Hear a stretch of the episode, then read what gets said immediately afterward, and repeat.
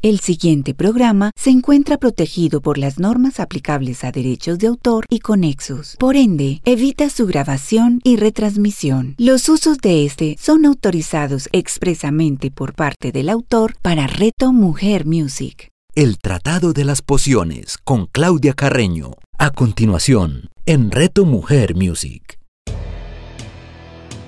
Hola, soy Claudia Carreño, estamos en el Tratado de las Pociones, un espacio dedicado a la aromaterapia del Enneagrama. Este programa se transmite todos los domingos a las 11 de la mañana, con repetición a las 8 de la noche, solo acá en Reto Mujer Music. Nuestro tema de hoy, vamos a ver en aromaterapia el aceite esencial de incienso. Estamos recorriendo todos aquellos aceites esenciales que mencioné en los aceites bíblicos, que pues además de su eh, poder histórico también tienen muchas, muchas propiedades para nuestra salud. Y en la parte de Enneagrama vamos a comenzar un ciclo sobre el Enneagrama en las organizaciones. Eh, estuvimos mirando en la semana pasada un poco cómo funcionaba allí. Ahora vamos a ver cómo es cada eneatipo en su trabajo. Para quienes nos escuchan por primera vez, les recuerdo que es la aromaterapia. Es una terapia muy antigua derivada de la fitoterapia que combina el uso de los aceites esenciales aromáticos para promover la salud, bienestar del cuerpo, la mente y las emociones. Nos ayuda a restaurar la armonía, el equilibrio interior. Está aprobada por la OMS. Es muy segura, eficaz y económica siempre y cuando hagamos un buen uso de ella. Nos ayuda a prevenir enfermedades y a cortar su evolución, teniendo en cuenta que no reemplaza la recomendación médica. En el programa pasado estuvimos hablando de la rosa damascena, que es la reina de los aceites esenciales y pues vimos todas sus maravillosas propiedades. Y hoy vamos a hablar del rey de los aceites esenciales, que es el incienso. Y pues como vimos en el programa de aceites bíblicos, nosotros conocemos el incienso porque pues creo que casi todos quienes vivimos en Colombia hemos conocido cómo se usa en las iglesias, que es este artefacto metálico que desprende humo. Y bueno, digamos que, que sí, allí se deposita directamente la resina. Y hoy vamos a hablar específicamente del aceite esencial. El aceite esencial de incienso también se le conoce como olivanum y se obtiene de la destilación de la resina que chorrea de los troncos de los árboles. Eso es un arbolito que se llama boswellia.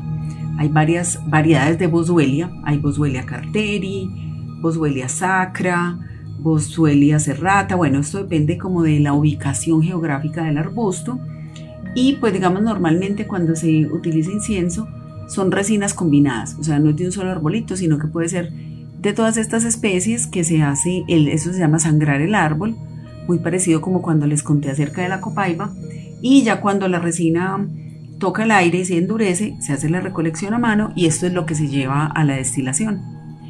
También se puede hacer un método de extracción a través de solventes, pero realmente lo que más se utiliza en aromaterapia es el destilado a vapor. El de solvente se utiliza mucho más en perfumería porque el incienso al ser una resina es una de las que se llama nota base. Entonces son las notas que permanecen o que ayudan pues a que el aroma dure más tiempo. Se cree que el mejor aceite de incienso es el que proviene de los árboles que crecen en una pequeña franja del desierto de Omán que colinda con las montañas de Yemen, donde los árboles de Boswellia tienen condiciones ideales de tierra y sol tropical, además de la constante brisa de los monzones. Esta resina es cosechada haciéndole, como les conté, la incisión en el tronco, emana el líquido blanquecino y cuando se solidifica es que se recoge y toma un tono color ámbar a naranja. Estos cristales son los que luego se destilan y pues digamos que este método de extracción no ha tenido muchas variaciones a lo largo de los años.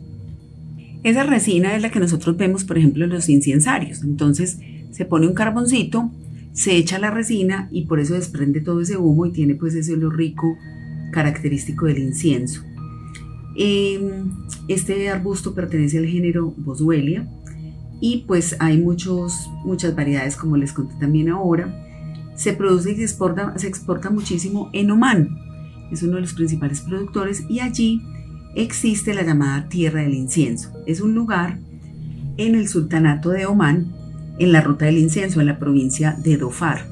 El lugar incluye árboles de incienso, los restos del oasis caravanero fortificado y los puertos comerciales que eran cruciales en el comercio medieval del incienso y que ahora son pues una, una gran reserva arqueológica, ¿eh? Chévere.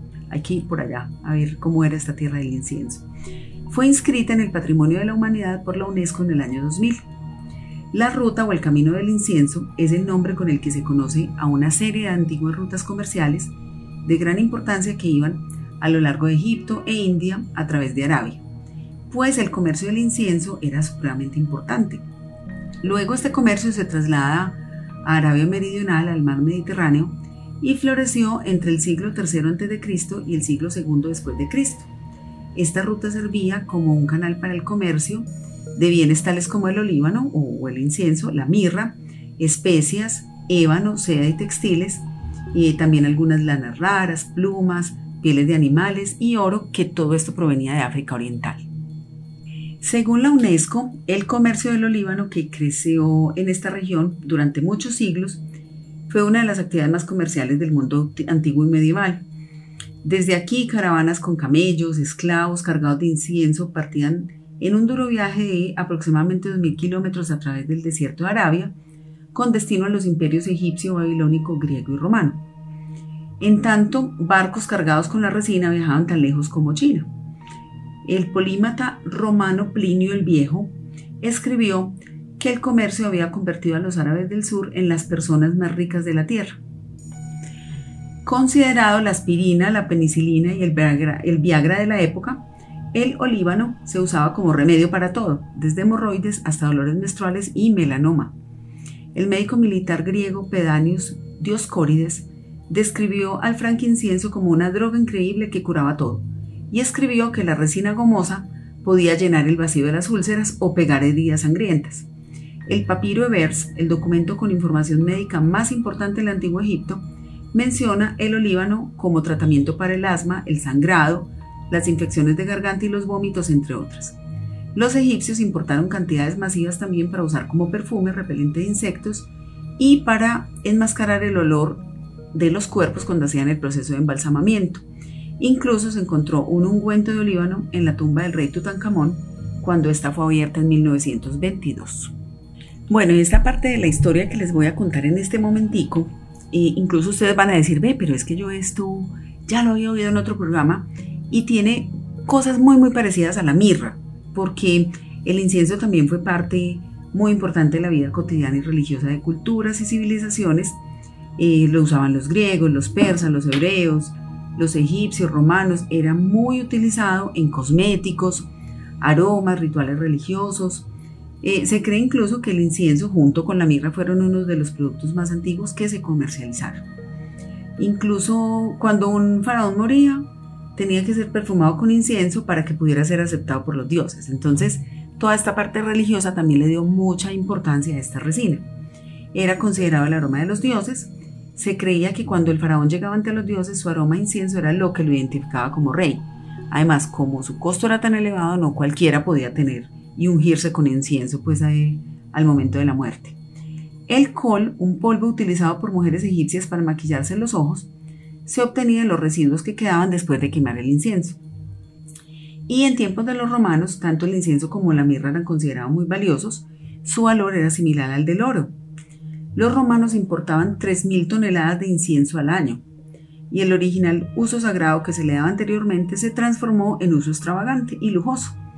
Se dice que Nerón quemó tanto incienso en el funeral de su esposa que acabó con el suministro de un año entero. También, pues como vimos, se menciona en la, Biblia en múltiples ocasiones. La cita más famosa que se encuentra acerca del incienso en la Biblia es el relato de la infancia de Jesús, que está en Mateo 2.11. Y al entrar en la casa, vieron al niño con su madre María, y postrándose lo adoraron, y abriendo sus tesoros, le ofrecieron presentes, oro, incienso y mirra. En la actualidad el incienso sigue siendo utilizado tanto en rituales religiosos como en la vida cotidiana, en las iglesias cristianas, por ejemplo, el incienso se usa en rituales importantes. Eh, los musulmanes tienen la creencia de que un cuerpo sucio atrae el mal, por lo que utilizaban habitualmente el incienso para perfumarse y rodearse de ángeles que los protejan del mal.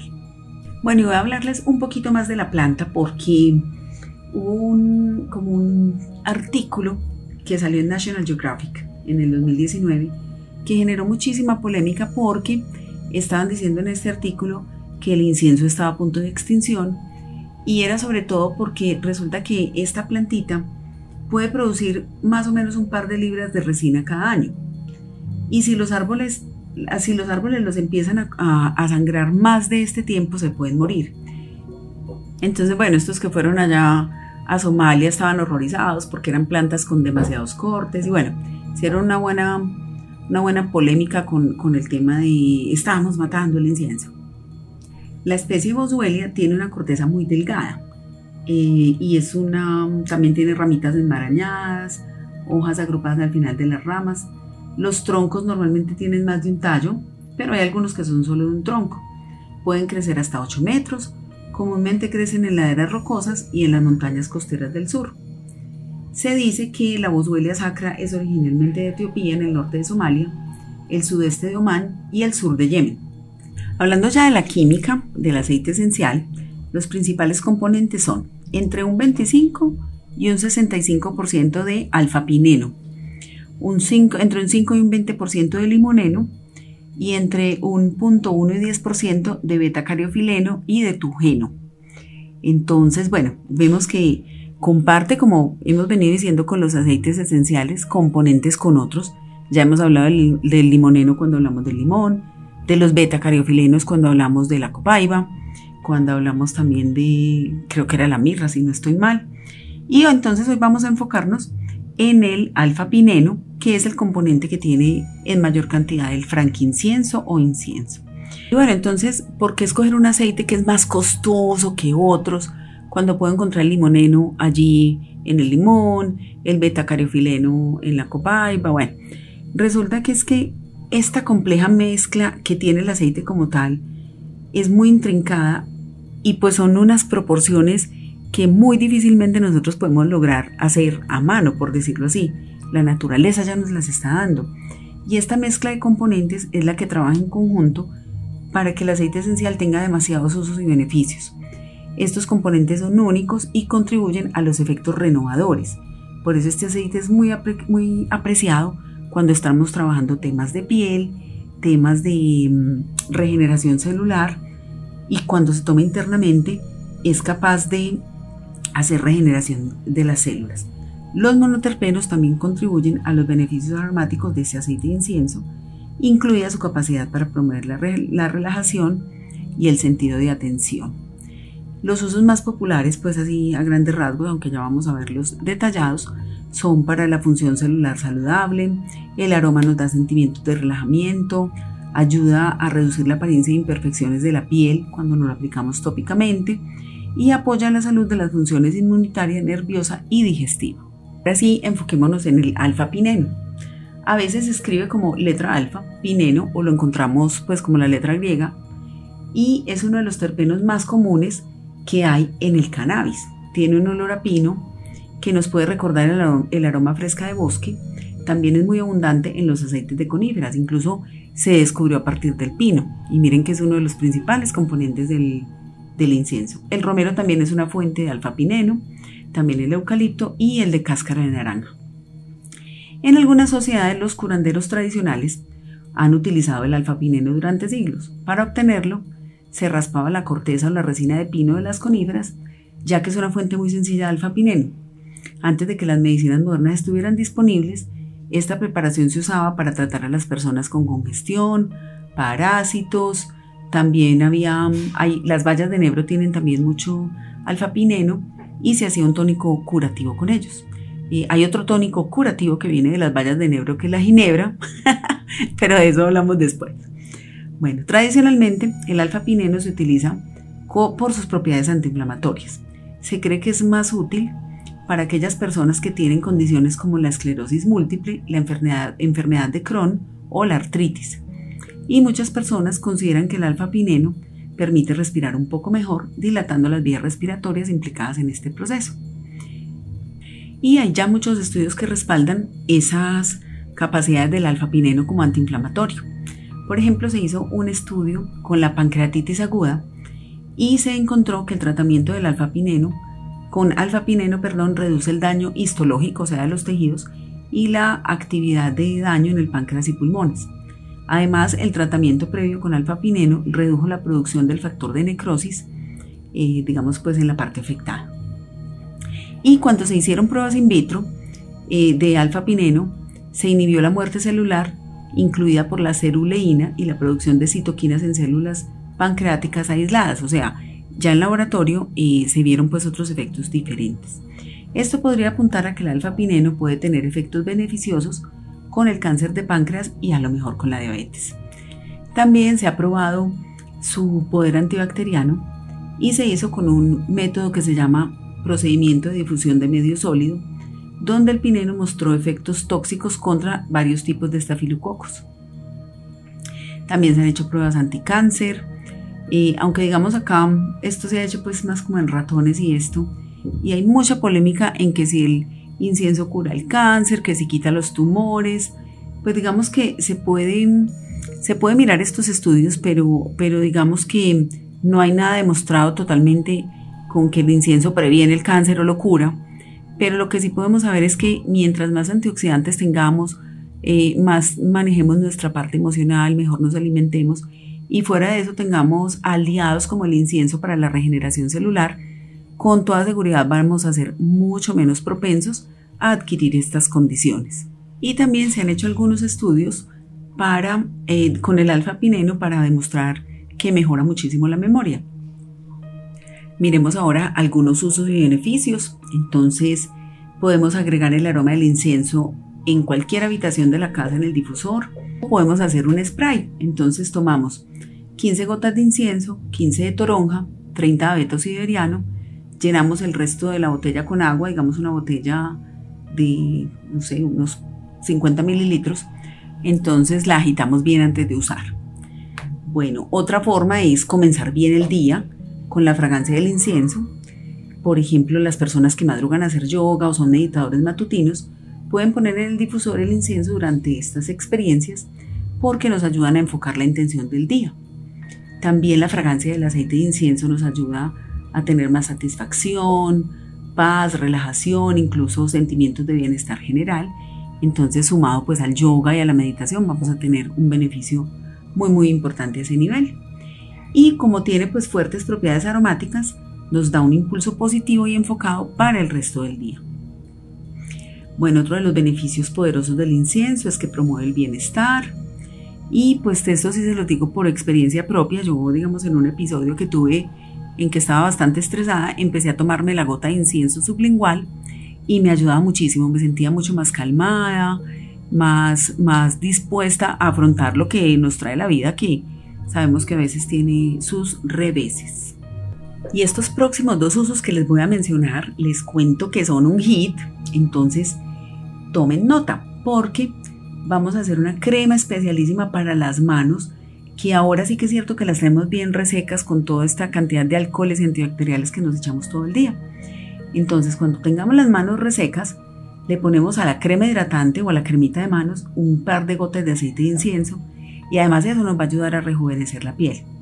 El aroma del incienso combinado con la crema es súper rico además. Y el segundo tip es que cuando estemos cuidando las manos no nos olvidemos de las uñas. También las uñas se resecan muchísimo, entonces podemos aplicarnos el incienso directamente una gotita en la uña, frotárnoslas en las cutículas y en los bordes las uñas van a estar mucho más hidratadas y fuertes, incluso en estos lugares donde son más secos. Y pues en cualquier momento que tú desees, puedes utilizar el incienso con un masaje, eh, lo mezclas con coco fraccionado y te lo echas en los pies. Da mucha relajación, nos ayuda a, disipar los sentimientos negativos, el estrés, digamos, hay muchas, muchas formas y muchos aceites esenciales que nos sirven para esto, pero recuerden que estamos hablando del rey de los aceites. Entonces, si ustedes pueden, digamos, obtenerlo, aunque es un poquito más costoso que otros, van a tener unas sensaciones buenísimas con, a nivel de relajación. También eh, sirve para cuando tenemos manos y pies cansadas. Recuerden que es un potente antiinflamatorio, entonces podemos hacer un masaje, podemos mezclar incienso con menta y con ciprés una, por ejemplo, una mezclita de incienso, menta y ciprés nos ayuda cuando los, tenemos las piernas muy cansadas y que pronto tendemos a que se nos inflamen por, por retener un poquito de líquidos.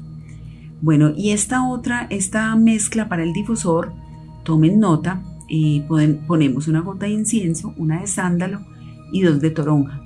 Es una combinación buenísima para fomentar la relajación y subir el ánimo. Bueno, el incienso no tiene casi contraindicaciones, pues a menos que lo apliquemos en una zona del cuerpo donde no, no debemos, como las mucosas o los ojos, o que de pronto pues hagamos una ingesta no apropiada, pero de resto no tiene contraindicaciones. Bueno, y miremos lo que nos dice Robisek en su libro Aromaterapia para la curación acerca del incienso. El incienso nos hace sentir protegidos en lugar de vulnerables. La perfección, la potencialidad del amor que yace en todo es inevitable. La estrella eterna lleva todos los procesos a su punto final y preside nuestro viaje por la vida. De fragancia especiada y muy penetrante, el incienso limpia el aura, armoniza las energías sutiles y abre el camino al ser superior. Profundiza y ralentiza el ritmo de la respiración, asegurando el paso al reino interior del inconsciente durante la meditación. El incienso aporta estabilidad y aislamiento cuando el paisaje interior del corazón es vulnerable. Cuando te sientas completamente expuesto, opta por mantener la conexión con la luz y saber que hay ayudantes invisibles que te protegerán. Nuestras vidas siguen el curso de un viaje ininterrumpido que cruza muchos horizontes. El incienso te mantendrá en ese viaje y cultivará la orientación interior positiva para que se aprecie tu verdadero yo. Celebra tu necesidad de protección y crea una ceremonia o ritual para invocar la presencia de nuestro protector interno. ¿En qué área de la vida adoptas más o menos riesgos? ¿En qué momentos eres más vulnerable? ¿Cuándo te sientes más protegido? Y la afirmación del corazón floreciente de Robisek es me protege la fragancia del amor y la luz. Vamos ahora a nuestra sección de Enneagrama. Estamos hablando del Enneagrama en el trabajo. Y bueno, ya el programa pasado contamos un poco cómo se puede aplicar en las organizaciones y hoy vamos a ver más o menos cuál es el comportamiento típico de los eneatipos en el trabajo. Entonces, miremos a ver, y ustedes que ya más o menos van viendo eneagrama, traten de pensar en sus compañeros de trabajo, sus jefes, a ver si esto les resuena un poco.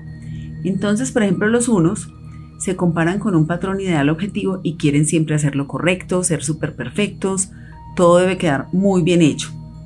Los dos se centran en las cuestiones emotivas y del trato interpersonal y quieren ser útiles y de confianza. Los tres se centran en el trabajo duro y en los logros para triunfar y ser admirados por los demás. Los cuatro se centran en su propia creatividad, en sus sentimientos y quieren producir calidad, proporcionarla o servirla siempre de una manera muy original. Los cinco quieren informarse y entender las cosas con los menores líos posibles, quieren ser los custodios de la sabiduría y siempre van a estar investigando acerca del tema que esté en cuestión en ese momento. Los seis se preocupan por los proyectos ocultos y por todos los riesgos posibles con el fin de estar preparados para ellos. Los siete quieren mantener abiertas las posibilidades y centrarse en las ideas, en las posibilidades y en las experiencias positivas y emocionantes. Los ocho desean asumir el poder, el control y ejercerlos. Incluso estos ocho muchas veces son líderes naturales que puede que no sean el jefe, pero la gente les sigue más que el jefe, que al jefe, perdón. Los nueve quieren reunir a todas las partes para que el centro de trabajo funcione como una máquina cuyas piezas encajan bien para que estemos libres de conflictos. En algunos casos, ese estilo característico de los eneatipos nos puede llevar a afrontar un problema que no es el que hay que resolver. Entonces, ¿qué pasa? Debido a la tendencia que uno invoca unos marcos de referencia determinados, entonces ese, digamos, ese, esa forma en que yo veo las cosas hace que yo tienda a resolver el problema de esa manera. Y bueno, y como hemos visto también muchas veces, no hay ningún eneatipo ni bueno ni malo, pero muchas veces cuando estamos casados inconscientemente con uno de los estilos del eneagrama, nos limitamos en flexibilidad, imaginación y en opciones. Entonces nos quedamos atrapados en modos de percepción rutinarios, nos perdemos partes importantes del todo, por ejemplo, si yo soy un uno y, vienen a mostrarme una idea y de una vez empiezo a pedir el cronograma, los costos, el presupuesto, no me doy la oportunidad de entender la idea. Me, no miro el fondo por estar mirando la forma. Eh, debemos tener mucho cuidado ahí. Hasta nuestros mejores puntos fuertes se pueden convertir en debilidades cuando nos apegamos demasiado a ese estilo. Entonces, bueno, el hecho de conocer ese punto de vista y de las personas con que trabajamos nos va a servir para adquirir más, más perspectiva, despeja nuestra mente, nos hace discernir mejor, nos abre el corazón también a las vivencias de los demás y vamos a poder tener una convivencia más armónica en el trabajo. Entonces realmente el llamado es a que pues no vayamos etiquetando a nuestros compañeros de trabajo, tratemos de comprender cuál es su modelo mental para, para también nosotros podernos acercar y comunicarnos mejor con ellos y también muy importante entender, entender el nuestro y no apegarnos tanto a él, ser un poco más flexibles y poder mm, ver otros puntos de vista también. ¿Cómo logramos esto con la aromaterapia? Entonces, eh, por ejemplo, yo lo hacía mucho cuando trabajaba en estas empresas.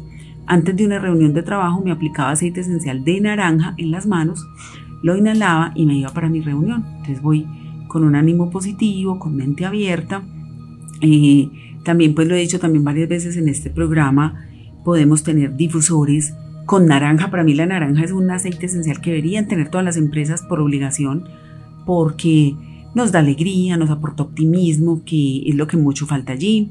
Si yo soy, por ejemplo, un uno, entonces eh, debería tener en mi bolso una lavanda, un incienso, por ejemplo, como el que hablamos hoy. Si voy a hacer una reunión donde debamos tomar decisiones y definir ciertos temas, el limón y la menta y el hinojo, bueno, todo esto que hemos venido hablando lo podemos trasladar al ámbito organizacional para que nuestra labor sea más armónica y tengamos una mejor vida laboral. Bueno, vamos llegando ya al final de este programa. Como siempre, muy feliz de poder compartir con ustedes. Les recuerdo mis redes para que me envíen sus comentarios y preguntas. En Instagram, mi esencia vital Claudia Carreno. En Facebook, mi esencia, mi esencia vital. Y ya pueden encontrar todos los episodios del Tratado de las Pociones en la página de Reto Mujer Music en la sección para escuchar. Espero estarlos contagiando de mi pasión por la aromaterapia y el eneagrama.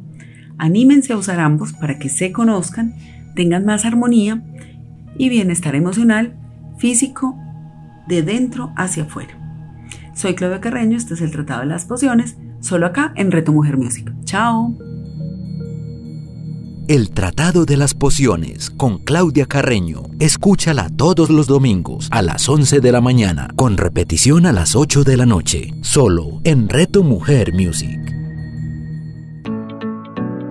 ¿Alguna vez en tu vida has estado frente a un cambio repentino, radical, intenso y a lo mejor doloroso? Soy Ana Pavas y te doy la bienvenida a Revolution, un espacio diseñado para que juntos abracemos el cambio. Revolution con Ana Pavas. Escúchala todos los lunes a las 9 de la mañana, con repetición a las 6 de la tarde, solo en Reto Mujer Music. ¿Qué es y qué no es mindfulness? ¿Cuáles son sus beneficios y por qué practicarlo? ¿Sabes qué es un objeto de recolección o anclaje? Mitos y prejuicios sobre el mindfulness. Vamos a tener una conversación sobre todo lo que necesitas saber sobre el mindfulness y la meditación. Una conversación con mística, una conversación con la mística de Andrés Mejía. Meditación y Mindfulness con Andrés Mejía. Escúchalo todos los lunes a las 10 de la mañana, con repetición a las 7 de la noche, solo en Reto Mujer Music. ¿Sabías que cuando alguien te cuenta una historia, tu cerebro la relaciona inmediatamente con tu propia experiencia? Soy Su Camargo, entrenador en habilidades de comunicación, y estaré contigo todos los lunes a través de Reto Mujer Music. ¿Me dejas que te cuente una historia? Su Camargo, escúchala todos los lunes a las 11 de la mañana, con repetición a las 8 de la noche, solo en Reto Mujer Music.